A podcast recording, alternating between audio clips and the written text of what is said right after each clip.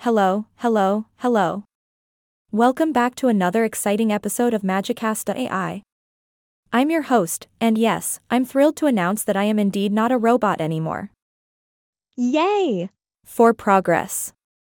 Today, we're diving into the wonderful world of prepositions of time. Now, I know what you're thinking. Prepositions can be a little tricky, right?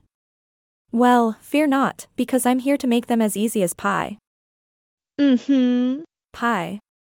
So, let's start by defining prepositions for those who may be new to the English language or need a little refresher. Prepositions are those little words that show the relationship between a noun or pronoun and another word in a sentence.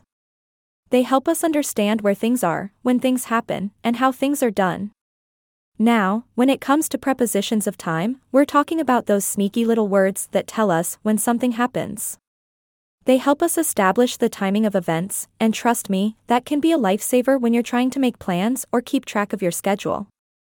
Alright, let's jump right into it with everyone's favorite preposition of time, at. We use that to talk about specific points in time. For example, I have a meeting at 2 p.m. So precise, so punctual. Gotta love it.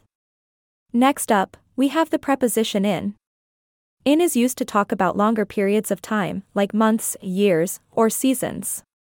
For instance, I'll be on vacation in July. Ah. Sweet summertime. Can't wait. Oh, and let's not forget about on. On is used for days and dates. So, if you want to make plans for this podcast episode, just mark your calendars for next Friday at 9 a.m. Don't miss it. Now, here's a preposition that can cause a bit of confusion since. Since is used to talk about a specific point in the past up until now. For example, I've been hosting this podcast since last year. Yep, I've been talking into your ears for quite some time now. Moving right along, we have for.